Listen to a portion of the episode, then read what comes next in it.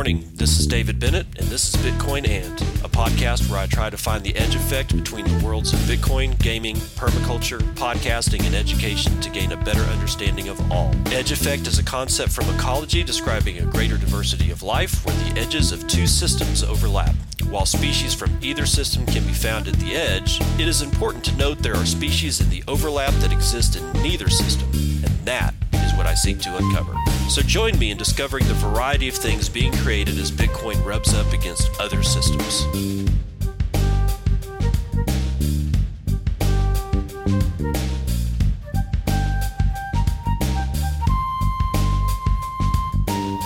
Good morning. 9:21 a.m. February the 21st, 2019, and this is episode 65 of Bitcoin and there's lots and lots of stuff going on. Um, it's yeah, man, there is shit happening and fires burning, and we are right in the middle of it. So let's get it on with morning roundup. And the first tweet up in the stack is from at Jack. That would be Jack Dorsey, the CEO and proprietor of Square and Cash App and Twitter and all that kind of stuff. And uh, he, uh, I think he's, I, I think Jack may be taken with, taken with the Lightning Network. Not sure about that, but uh, he, his tweet from yesterday, I do believe, has caused the tippin.me network to crash. Actually, it didn't crash. It's just that servers is are are becoming overloaded. And I, I wonder why. I wonder what if you're wondering what tippin.me is, you'll you'll find out. But uh, let's just go ahead and start. Jack's got a tweet out says this is excellent, and he references tippin underscore me, which is Tippin's Twitter handle, and links to a Medium article. So this is from uh, medium.com, specifically from CoinMonks, and even more specifically from a guy named Dan Risnak. Receive tips on Twitter using Lightning Network. Thanks to Tippin, you can now send Bitcoin tips to Twitter users using Lightning Network insanely easy and super fast. So this was written on February the 19th. And Dan says Tippin is a Chrome and Firefox browser extension that enables tipping on Twitter by adding a tip button on every single tweet. All tips are made using Bitcoin through the Lightning Network, instant transactions, even of a few cents with almost zero fee. Furthermore, this is the first really interesting use case of the Lightning Network, the second layer solution implemented last year to scale Bitcoin simple, and effective, not only the Twitter experience completely changes, but it is also but it also open opens. We're going to do that again. Again, editing is really important, people. It, it it really is. I mean, I'm not getting down on Dan. I mean, we all, you know, we all, you know, when we're writing, uh, make mistakes. Uh, but you know, edit, editing is the way that we we solidify all this.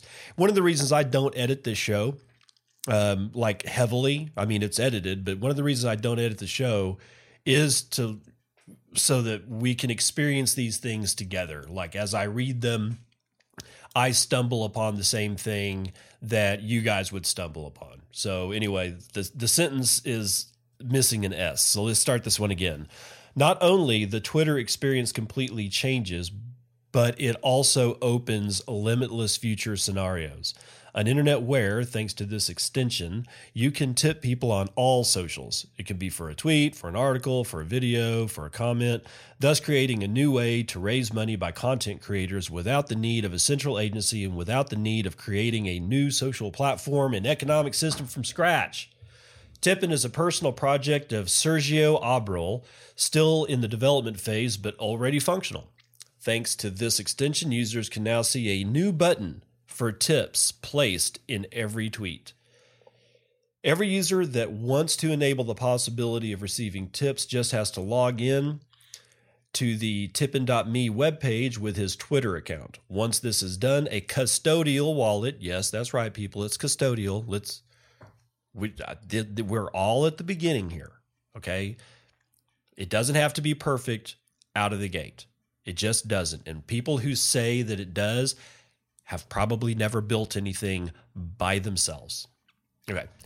Once this is done, a custodial wallet to receive and manage Bitcoins through Lightning Network will be generated and people will be able to tip you. Furthermore, you could also use the web button that Tippin generates for you and paste it into your blog or website. This way, you can receive tips anywhere. In order to tip someone, you need to use the Lightning Network, and to use the Lightning Network, you need a Lightning wallet. I use Eclair. It's a very good and open sourced wallet. Once you download the wallet and once you deposited some bitcoins in it, like five bucks, you will need to create a channel in order to make a Lightning transaction. Open a direct channel with Tippin.me. Press on the lightning symbol, and after that press, create a channel with us. Scan the QR code in Eclair app, and it's done. Now you can tip whoever you want.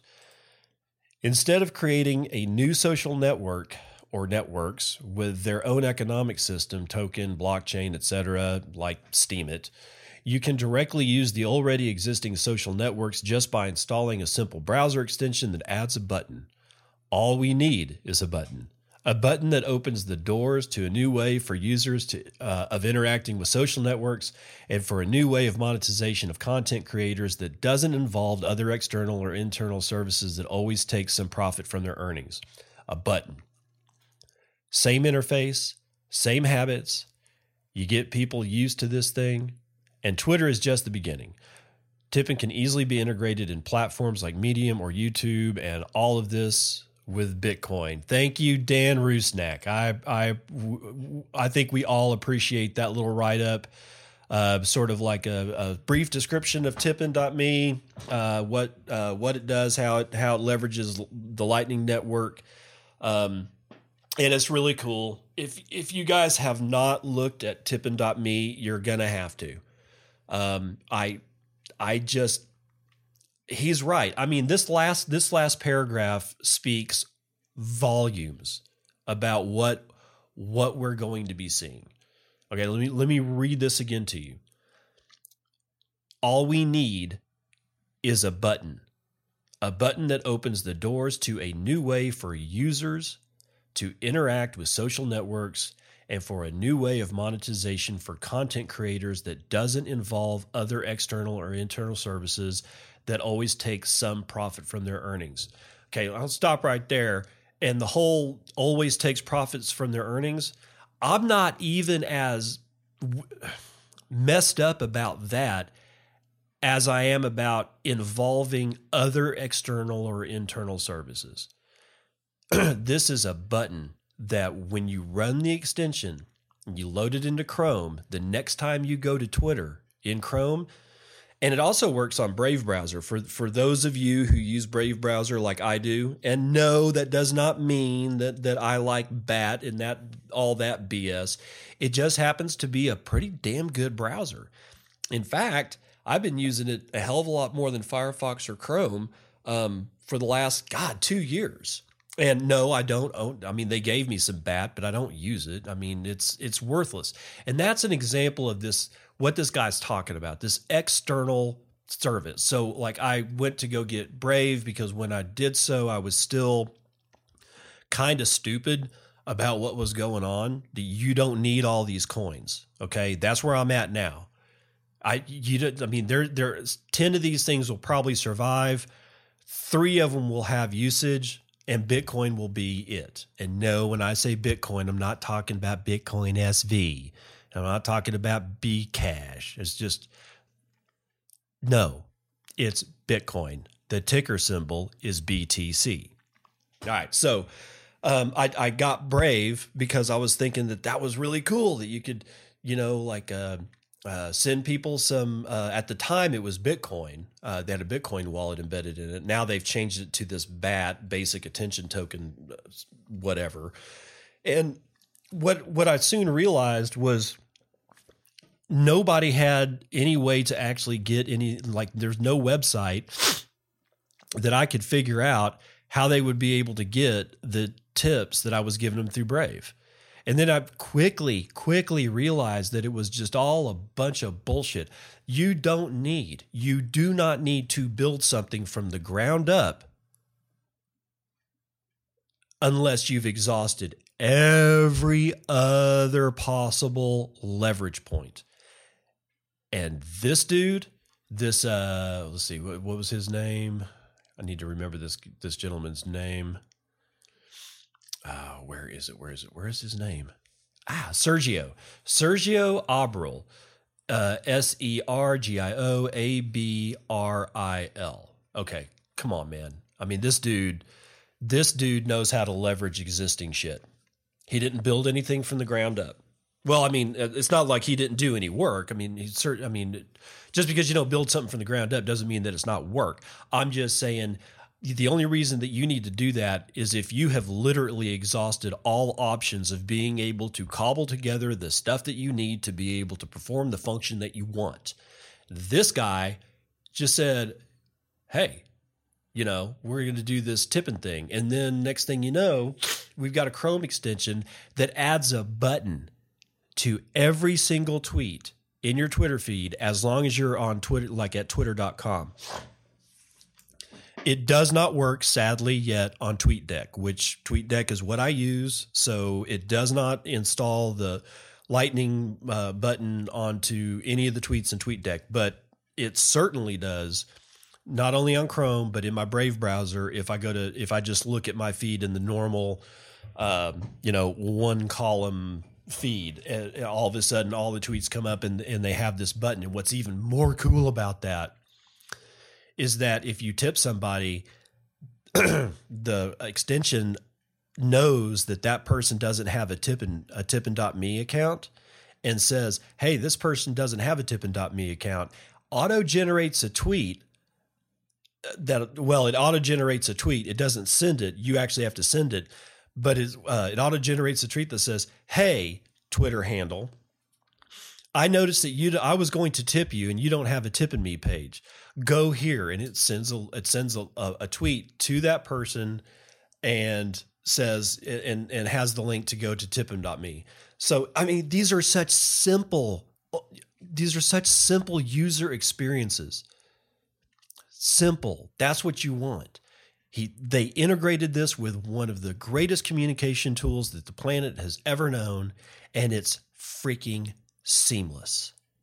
The only thing that's not seamless is the fact that now it's gotten so it got so popular over the last 24 hours because of Jack's tweet that I have a tweet out there that says Tippin.me has officially arrived at scaling issues.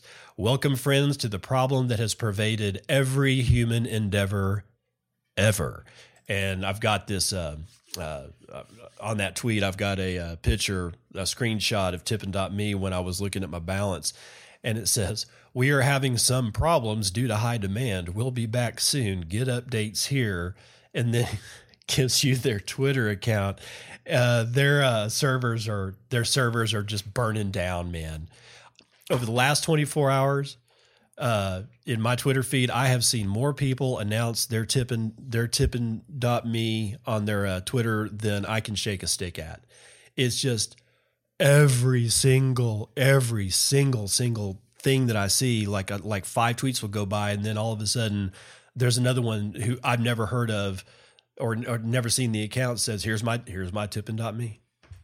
Everybody's getting into this to the point that that tippin.com or tippin.me is having some issues with their infrastructure. To the point that even even Tippin themselves sent out a tweet. Let's see when this was this morning at 6:30 a.m and it says, folks, give our servers a break, parentheses, working on it, in parentheses. And that's direct from at tippin underscore me. So they're, yeah, they, they uh, ran right into some scaling issues a lot faster than most things. And for me, that's bullish. I know a lot of people are going to sit there and go, see, it doesn't work. See, the Lightning Network doesn't work. And it doesn't work. That tipping me is stupid. It doesn't work. And it's like, well, nobody was using all the other bullshit because they don't use your shit coin. This one uses Bitcoin. This one embeds directly into the interface of every single tweet with a button. And I don't know if you guys understand if how many of you guys understand this. I'm I'm sure most of you do, but for those who don't, if you want something to happen, if you want somebody to do something, give them a button. For some reason or another, it is like it is like lizard brain. You know, like I don't know if you know what the lizard brain is, but it's the brain stem. It's the most primitive part of our brain. It regulates breathing, heartbeat, so that we don't have to think about it. It's the fight or flight response. But somewhere right between fight or flight and, and checking your heartbeat is something that says push a button. That's UX, man. That's understanding the human necessity to have a user experience that makes sense, that is simple, that somehow or another is highly freaking functional. It was like the iPod when it first came out. The interface on that thing was brilliant. And it was the interface that made it made the iPod what it was. And then of course it morphed into the iPhone. Um, and I don't even hell, I don't even know if they make iPods anymore. I mean, I wouldn't buy one. I don't need one. I, I have my phone. In either event, uh, if you haven't, if you haven't, go to Tippin. Uh, you might want to get maybe give them a break for the day. Uh, I'm not sure if they're still uh, running around like chickens with their heads cut off. But for like I said, for me, that's bullish. You know that just means that that that they hit on a user experience that makes sense to a large amount of people. And there's there's you cannot fricking pay engineers enough money to have them sit in a room or or UXers sit in a room with engineers. You can't pay that amount of money and have something like this come out the other side. These types of UX enhance or not enhancements, but these times these types of of UX insights, man, they they happen like a flash in the brain of of anybody at any given time. You can't be trained for this. And Tippin.me knocked it the fuck out of the park, man. I mean, bam. So um, now, now that we've gotten past the the Tippin.me and their uh, adoption, and the the fact that we're past the that adoption has actually caused their servers to kind of burn a little bit. We've got a tweet from Matt Odell and he's retweeting a guy, uh, William Graham. And so Matt says, get in the habit of withdrawing your tips regularly. Not only is at tippin underscore me a custodial service, not your keys, not your coins, but they will also benefit from increased inbound capacity when you withdraw. And he's, like I said, he's retweeting William, who says, I think at tippin underscore me is having the fire hose effect. Could it be that everyone is sending in sats and not enough people are withdrawing sats? And he's talking about Satoshis. Is Tippin so successful that their inbound capacity is full? It's about to go full on exponential. And he's right. So what does this actually mean? It means like like for instance, since I moved, I don't have a lightning node. And I've been kind of busy trying to figure out how to do this thing on a daily basis, and I haven't gotten around to actually getting a Lightning wallet or a Lightning node. And so now I've got to go back and figure out a way to sweep the tips out of my tippin.me um, account so that they so that tippin.me can have inbound capacity because the way these lightning channels work is that if I just never sweep and all of a sudden all the lightning nodes that tippin.me is using if all if if they all just get jammed and there's no outbound run then flow stops. So matt's got a really great point. If you have if you have it set up to where you can go ahead and sweep your, your sweep your tips go ahead and do it. Yes i know like i've got 33 cents usd worth in in that i've been tipped. I'm totally okay was spending 15 cents to uh, to get my shit off um so that there's inbound capacity because I'm not worried of, I'm not going to worry about 33 cents. It's worth my while to make sure that tippin.me that I do my part to keep it clean. Uh, we, we we we should all be custodians of a lot of stuff, but this is you know this is one. We should be custodial, and what in my term that I'm using custodial in right now is keep it clean. Bus your own table. If you like the restaurant you're eating at, you like the food, and everybody else does too, and you notice that their staff is just freaking out because they can't sit sit people fast enough, give them a hand.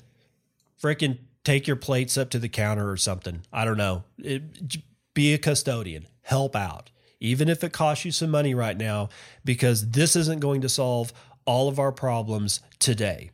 And anybody who really expects all these problems to be solved today,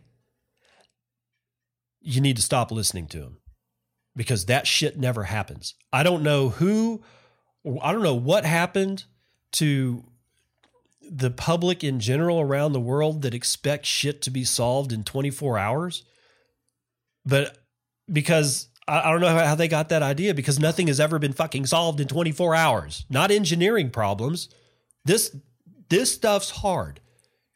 You listen to oh, who is that idiot? Uh Craig Wright or whatever, or those people, and they're just for some reason or another, for a bunch of people who haven't built shit, somehow or another think that the rest of the world can build all of the answers to all of their problems inside of a day. And that's one of the most idiotic, childish, buffoonish standpoints I've ever heard. Hell, I couldn't even build a business that sells plants and have it profitable in a day. Gee, that would take time, wouldn't it? like everything else does. So anyway, listen to Matt and uh, and William here. Sweep if you can, sweep your Sats off for you, for those of you guys that are getting like you know a couple of hundred bucks. Like Peter McCormack has like I think like over a hundred bucks in tips.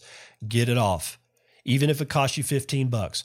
Get it off. Be a custodian. Okay, don't you know just don't let it sit. And I'm gonna have to go get Eclair or uh, look look back into uh, Jack Mallers' uh, Zap wallet, see if it'll work, um, and get my stuff off, even though it's only a little over a quarter. You know, won't even buy me a won't even buy me a stick of gum, but I want to be a custodian.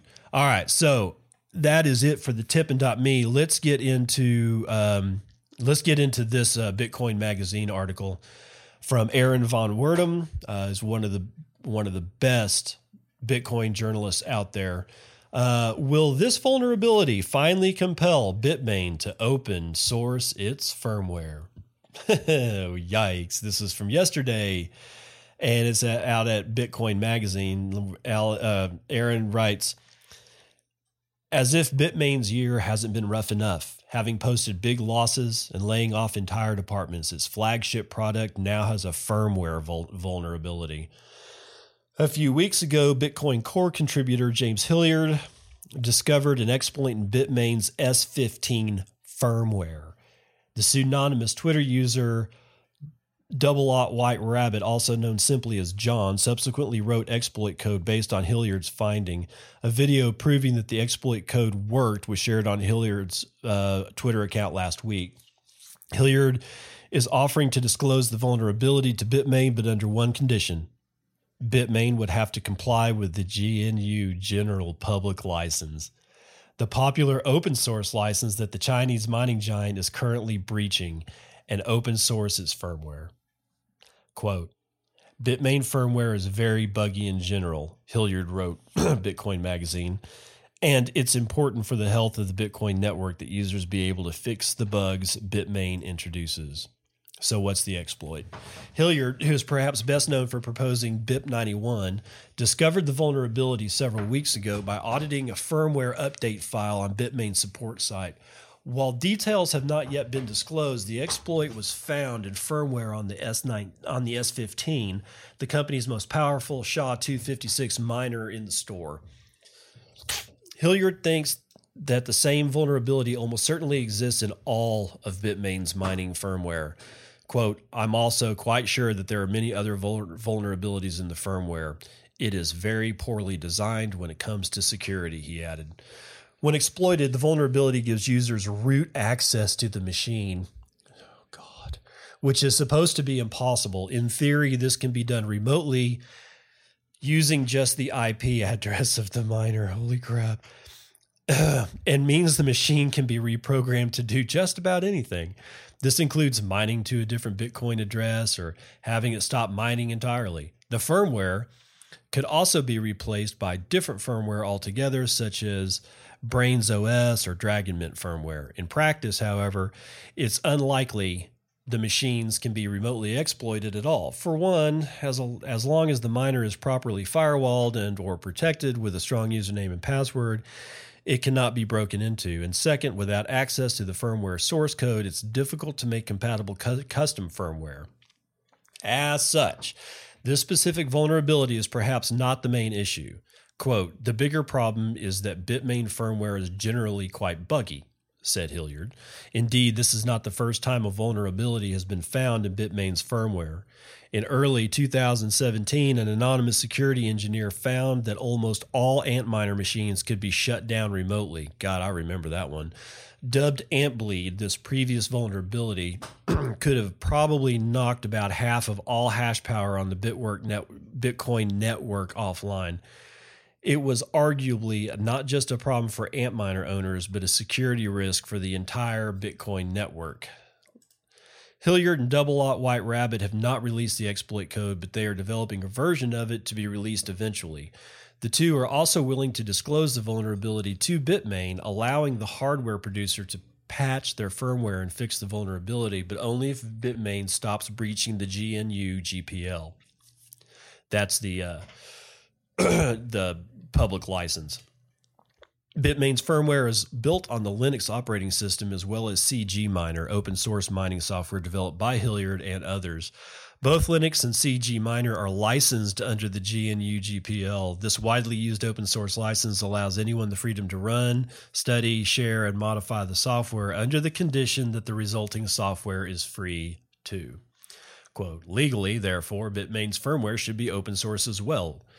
But Bitmain doesn't seem to care about following copyright law. Unfortunately, closed source firmware is not a good thing to have on the Bitcoin network, as stuff like Antbleed can be hidden in it. It's a centralization risk. It's not very clear why the mining giant is breaching the GNU GPL. Hilliard suspects it is probably to prevent users from overclocking their machines and support costs associated with that. Others have suggested Bitmain may prefer to keep its firmware closed source because this makes it harder for attackers to find vulnerabilities. So far, Bitmain has not commented on the exploit at all, and its firmware is still closed source. As such, there is little reason to believe the company will change its ways now. Yeah. Why change? You're just like, you know, plummeting to Earth at freaking like, you know, 100x supersonic speeds.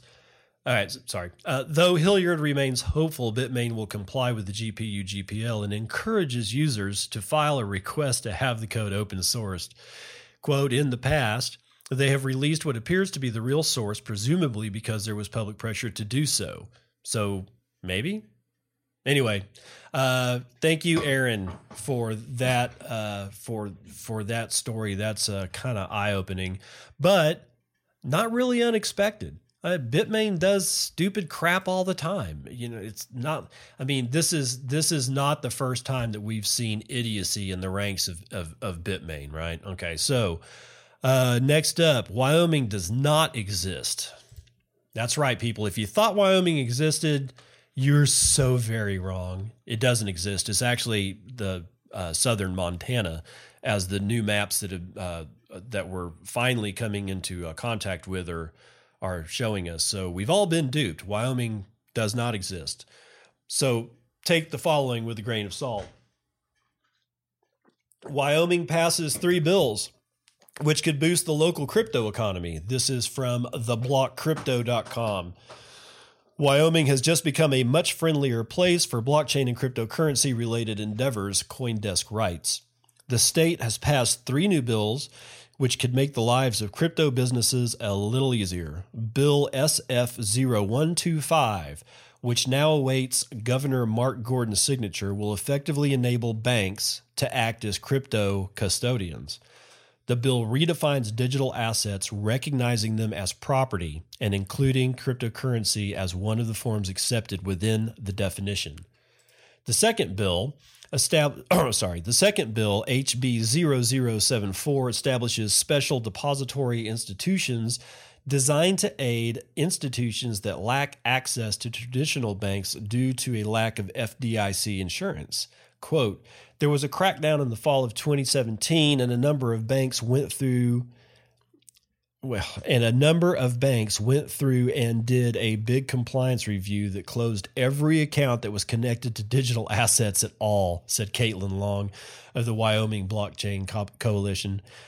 This bill is designed to be an industry utility. It's designed to serve a very important need that hasn't been served by the mainstream banking industry. Finally, HB 0185, which the Wyoming House of Representatives just passed, allows for securities to be issued via blockchain tokens. Previously, stock certificates had to be represented in a paper form throughout the state. So, yeah, uh, non existent Wyoming for being as non existent as they are, kicking ass and making Texas look stupid. I, you know, Greg Abbott, if you're, I, I, there's no hope in hell that you'll ever hear this, but dude, please stop letting this non-existent state wash our, eat our lunch. This is ridiculous. Wyoming doesn't even exist, and they're freaking light years ahead of Texas and any other state in the union. Hell, they're for being non existent as they are, they're light years ahead of any other country, any other nation state, any other property or, pri- or, uh, what do you call those things like the Virgin Islands and stuff like that, way ahead of anybody. And they don't exist. Amazing. Absolutely freaking amazing. What's up next in the stack is Oh, this is the last one. Afrin just doesn't work for me anymore. This is also from the block crypto. Uh, do, do, do, do, do.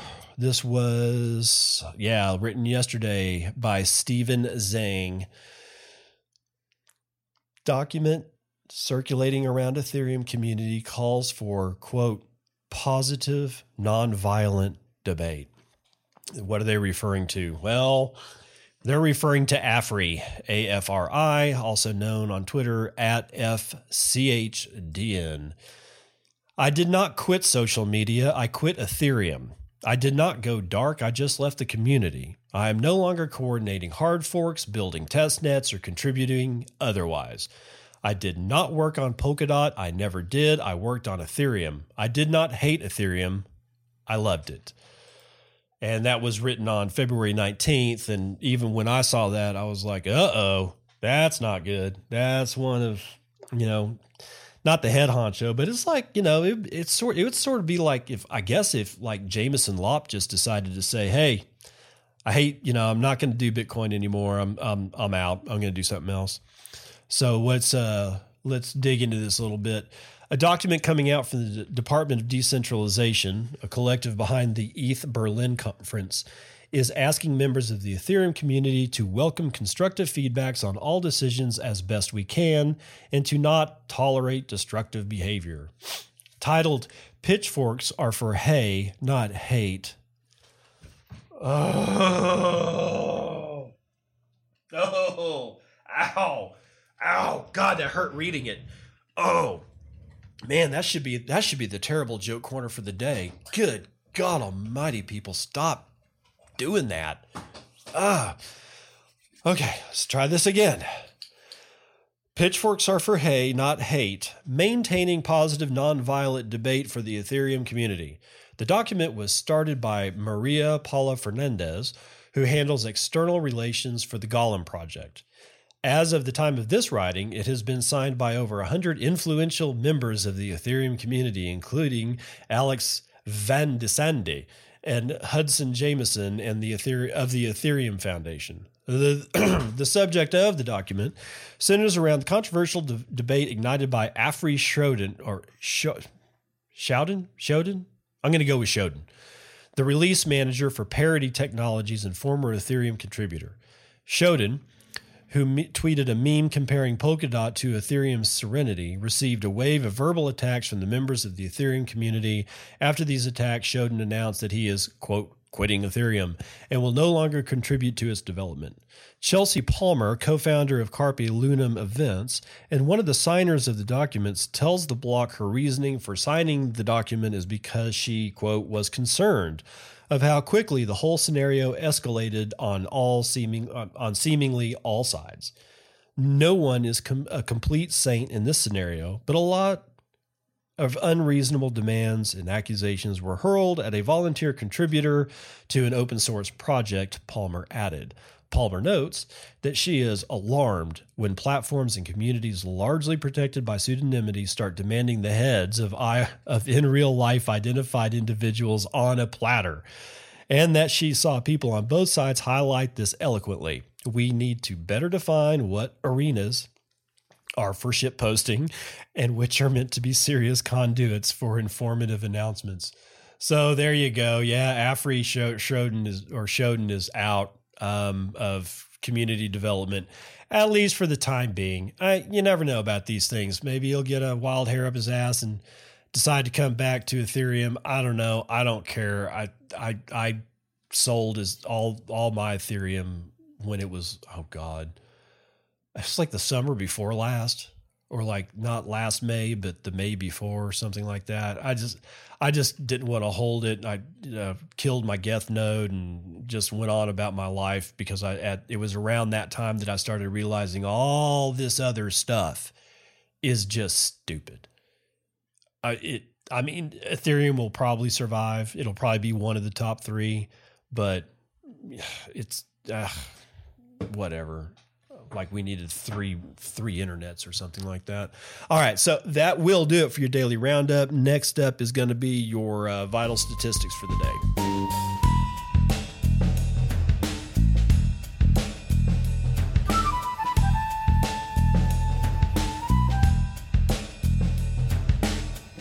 As usual, this is bitinfocharts.com where you can find the best information on uh, cryptocurrencies, you know, Bitcoin, uh, and then the rest. but they have a long list, a, a, a huge list of shit coins that you can find the most high quality information about as far as metrics are concerned. So Bitcoin's average price is 3,931. It looks like uh, Bitfinex has the high at 4,003. And do, yeah, we're going to say GDAX has the, the lowest price at 3,894. 323,000 Bitcoins have been changed over the, or exchanged over the last 24 hours.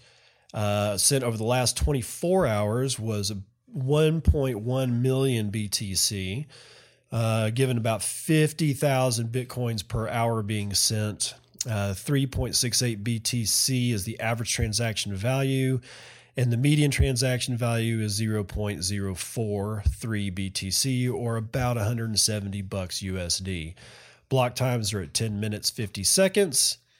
And so where are we at? Reward or the fees per block being collected look like 0.28 and the reward or the uh, uh, total amount of fees being taken over the last 24 hours was 36 no actually 37 btc uh, hash rate has dropped 4% in the last 24 hours bringing us just above 40 exahashes a second. And the last github commit was uh, you guessed it today. Uh, across the board ethereum is at 145 and a quarter Litecoin is $48.89. Bcash is 141. BSV is 64.89. Ethereum Classic is 4.5. Dogecoin is 0.002. Holding strong. And also holding strong at the fact that it's 26 or 27,000 transactions over the last 24 hours smokes the collective transactions of both Bcash and BSV two coins which shouldn't exist at all period. And we'll come back to we'll come back to why when we get to daily train wrecked that's going to do it for your vital statistics.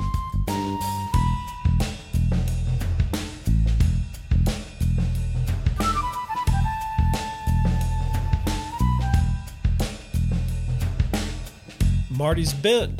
Today is actually from yesterday, Wednesday, February the 20th, 2019. This is issue number 424 Lessons from History. And uh, Arbed Out, at Arbed Out, uh, has is the featured tweet. He says, Huh? Today I learned fiat was banned in Iran from 1294 AD to 1931 AD. I wonder why Reza Shah brought it back. And then he's got a couple of uh, what look to be news article clips. So let's let's read through this. The experience of Iran is of interest. In 1294 AD, Kai Khatu, the Mongol ruler of Persia, on the advice of his vizier and in imitation of his brother monarch Kublai Khan in China, introduced paper money into his realm. This action aroused such resentment among the merchants that a riot ensued. The vizier was seized by the mob, torn to pieces, and thrown to dogs. The edict establishing paper money was withdrawn, and no Persian monarch until the 20th century dared impose paper money upon his subjects. The standard of value and the common medium of exchange continued to be silver of high purity. Paper money was an alien device until 1931 when the modern minded Reza Shah introduced a national bank of issue and gradually withdrew and melted down the silver coinage in circulation. It is of interest to record that Reza Shah lost his throne just 10 years later, and while the one event was not the cause of the other, it nevertheless facilitated the execution of the other. Wow. In September of 1931, Britain suspended the convertibility of sterling into gold, in effect devaluing the pound. Hart records Reza Shah's response to the news of the devaluation. First word of the suspension of the gold standard by the British government, I have the honor to report, reached Tehran just one week ago. The result has been financial chaos. The Shah, as already reported, was on a tour of the northern provinces. When telegraphed to him from Tehran, the news reached him at Kermanshah. He is reported to have lost entire control of himself and his temper, to have crushed, to have cursed the British, his advisors, his entourage, and himself, to have ended by having an apoplectic stroke. wow. The reason it was said was obvious. Not only is it generally recognized that the Persian government has banked abroad in sterling deposits some four to five million pounds, but the Shah is also credited with having himself banked more than a million abroad. 30% of all this gone in a flash of the eye. It was just too much. Let's see what Marty has to say about it. We all know that Uncle Marty is a sucker for high quality historical examples of times when sanity reigned in certain parts of the world and people understood the importance of keeping the government out of their money. Luckily for him, our boy Arbed Out found this gem of a snippet from Iranian history. Shout out to the late 13th century Iranian merchant class for having the integrity to refuse the attempted encroachment of their rules to bastardize their money literally taking the vizier into the streets and tearing him to pieces, much like a dollar bill. That was me. Sorry. Sorry, Marty. What a run the Iranians went on after that, too. 600 years, I'm assuming, of unabated sound money. The epic run only came to an end when England ended the gold standard in 1931, deprecating, or I'm sorry, depreciating Iran's and others' currency immediately and highlighting the unfairness of having a central authority taking control of money production. Why were Iranians able to innately understand the importance of keeping money out of the state's control 700 years ago? How have we strayed so far from this understanding? How much further will we stray? These are the questions that haunt me. Okay, in another section, a great response to derp. And he's got a uh, probably a uh, excerpt from Medium Post. It says, "World." Most world changing technologies are dismissed by the crowd at first. Consider the telephone, which no one wanted to buy, the car, which surely couldn't work on our horse roads, the plane, which couldn't possibly be safe, or the internet, which was destined to fail. Remember the words of Paul Krugman, who said that by 2005 it will become clear that the internet's impact on the economy has been no greater than the fax machine. Any fundamental technology from the fridge to the credit card follows an adoption S curve. And at the beginning of the S curve, there are always plenty of Luddites and skeptics. Eventually, the curve goes exponential and the technology spreads throughout humanity. It's hard to imagine a more fair or democratic idea than the fact that anyone today, regardless of their location, gender, language, age, level of education, or wealth, can get meaningfully involved at the ground level of Bitcoin an exponential technology that is still at the bottom of its adoption S curve.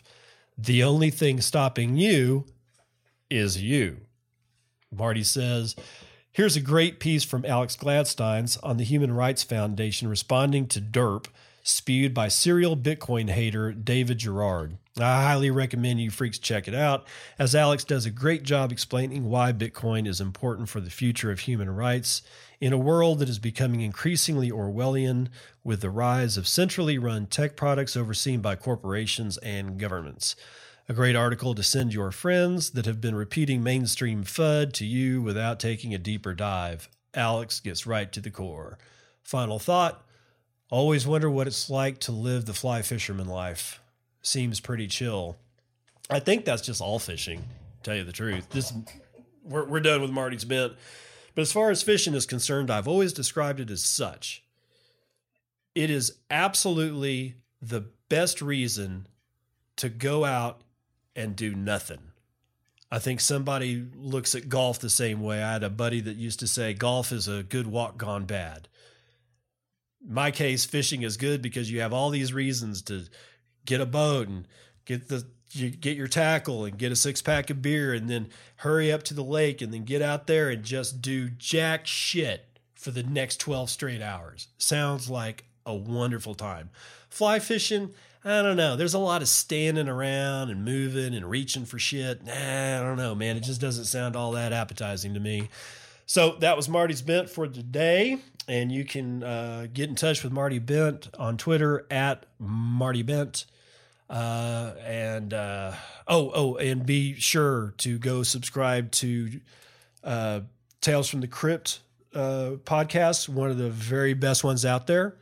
Um, you can find that at TFTC21 at TFC21 on Twitter, and it'll get you all hooked up. So uh, let's move into what do we have next? Oh, torchlight. Got some torchlight.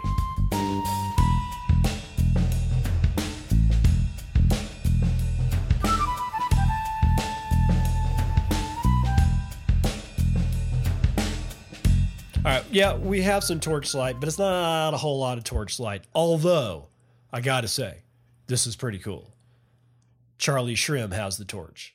Well, he had the torch as of 8 8:48 Central Standard Time AM this morning, 21st February 2019. He says, "Hey Janjarin, I'm passing you the lightning torch I got from C Halix Evolve 2016. We need better Twitter handles. I oh god. Anyway, uh, and Andy Co 125 at uh, at at OKEX. Please reply with your wallet invoice info and let's keep it going. So Charlie Charlie Shrem is one of the torchbearers. You know, I, I really wish I had gotten in on this early. I mean, I'm happy to just re, kind of report on it and sit on the sit on the sidelines, but man, you know that would have it would have been cool if there's just no way that I'm going to be able to get it because I got too much shit to do before I can set up a, a proper Lightning node and uh, I'm just going to go ahead and, and say, like, I, I was never one to hold the torch, just like I was the only one to not see Halley's Comet. And I will never see Halley's Comet. I didn't look through a telescope, I didn't look up at the night sky. And people are like going, Are you crazy? Why wouldn't you want to see Halley's Comet? And I'm like, Because it's more important to be the one person on the face of the planet that doesn't have a tattoo, that doesn't have a some kind of body piercing, and who didn't see the frickin' Halley's Comet. I'm the only, I'm one of the only people that I got no tats, I got no piercings, and I didn't see Halley's Comet. Beat that, bitches.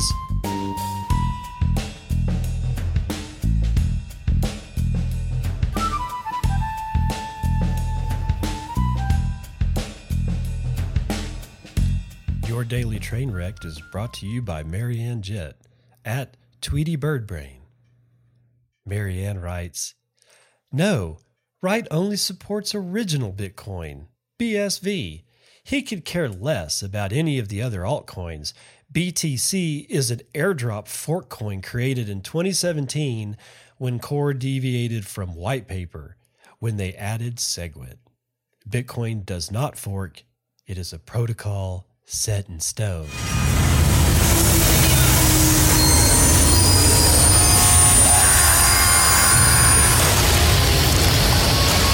Yeah, I'd, I'd, I'd go ahead and say kill me now, except there's much more, much, much more to this story. What is this bird brain tweeting about? Uh, I almost don't want to have to take you guys down this filthy, stench ridden rabbit hole, but we're going to have to because it's going to come up.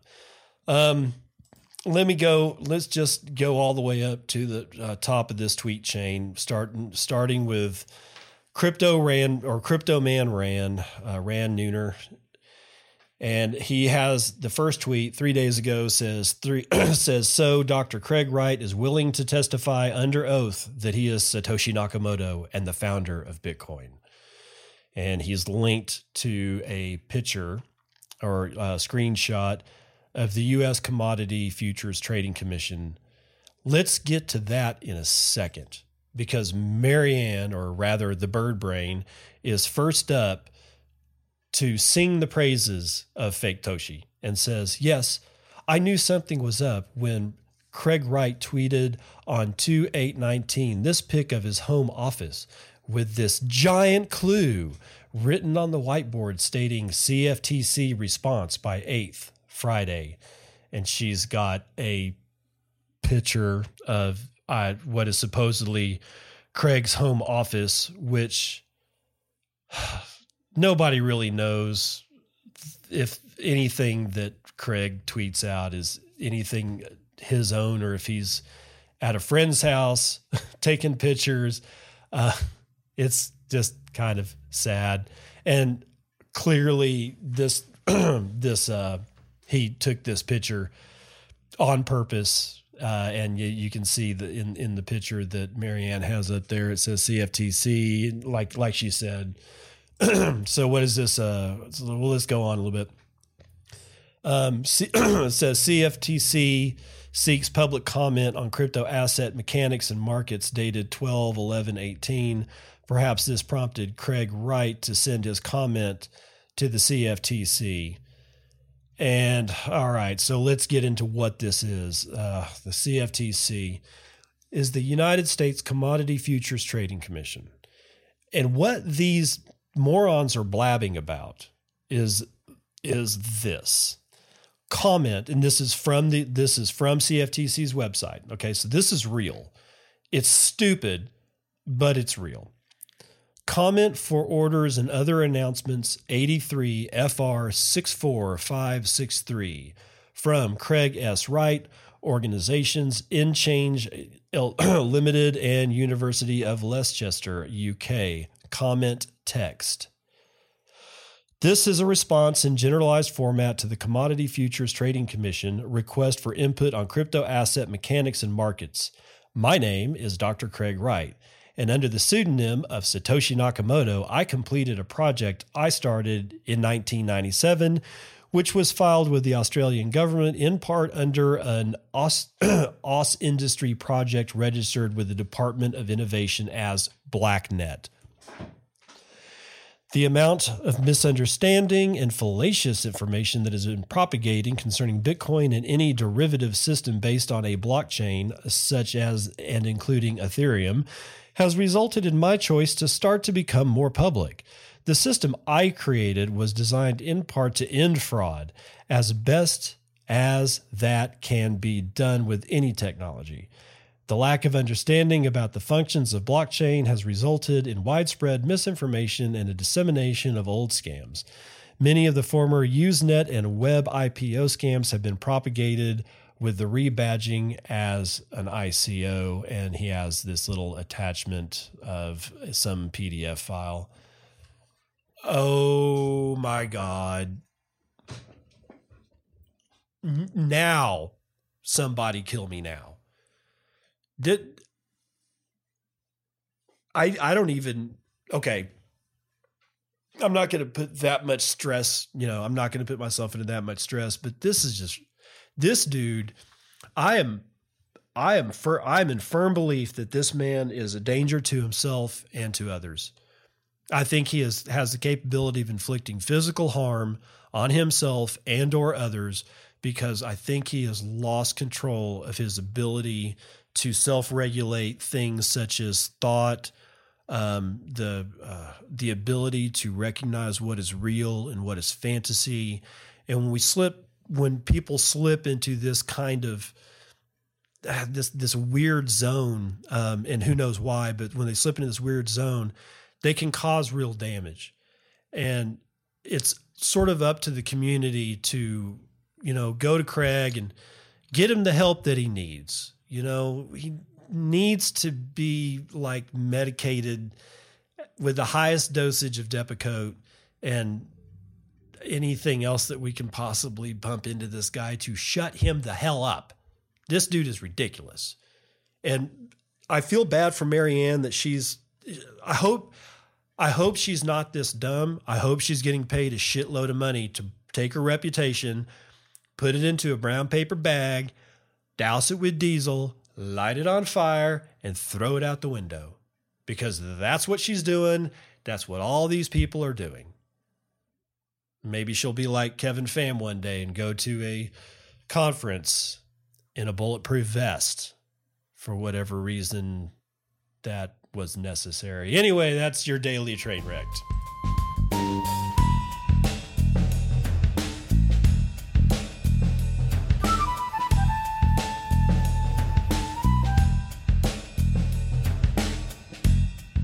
Terrible Joke Corner, again brought to you by Bad Joke Cat. Man, I somebody's got to get in touch with whoever held held that uh, held that account and, and, tell them to start doing it again. I mean, that thing has been dead since like 2014.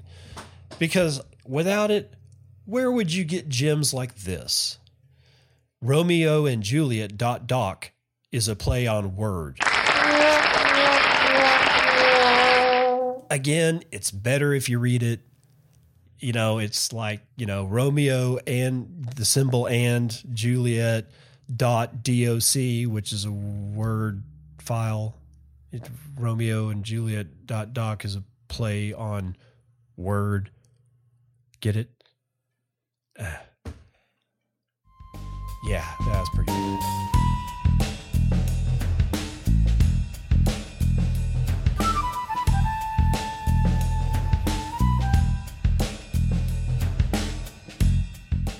Okay, that's going to do it for the day. Um, that was fun. That was a lot of fun. I enjoy that. Um, yep, it's uh, salty as ever out there. If you get a chance, man, go go. You know, if the if Tippin.me's servers haven't like gone China syndrome and melted into a glowing mass underneath the floor of the server room, go and do you know get get it uh, tippin.me linked up to your twitter account. It's you know it's i don't know. There's a, a lot of people are giving it shit saying this is stupid and blah blah blah and it's not going to do anything for mass adoption. And i'm like that i mean what if that's not the point? How when is it that we stopped being able to have fun? When exactly was the day that we stopped having fun around this stuff it's not that it's supposed to only be fun. I mean, that would be stupid. That'd be like laughing like an idiot all day long. In Wyatt Earp parlance, if you guys have seen the movie. In either event, um, you know, there there should be some fun in this. Otherwise, why the hell do anything? If it's not exciting, if it's not fun, if you're not able to experiment, you know, and then what's it worth? You know, I mean, it's like, yeah, it's like, yeah, it would be worth a, a, a new framework for global, you know, for the entire global financial uh, infrastructure. But my God, people, you have some fun. Allow other people to have some fun. You never know what this will turn into. Hell, it may be the trigger for mass adoption. I don't know. Nobody does. There's and there's no point in saying it will or it won't. I mean, you're gonna. I mean, no matter what you say, if you go, if like you know, yeah, sitting on the fence ain't very good either. But at least I know better than to make a call like that. Yes, it will. Next thing you know, it won't, and somebody will trot out that tweet. You know, ten years later, saying, "Look how stupid you were." I mean, it all, you know, it happens to all of us. This is why it's ridiculous when you know that it's almost impossible to call something like this. Why call it? I'll tell you what it is, though. It is fun. That one, that tweet will that tweet will age as well as it can ever as well as it can ever age because right now this is fun. It's fun throwing somebody something that has 0.00001 cent US value across the network. It's fun receiving 10 Satoshis. It's fun. Let it be fun. And with that, I will see you on the other side. This has been Bitcoin and, and I'm your host, David Bennett. I hope you enjoyed today's episode and hope to see you again real soon. Have a great day.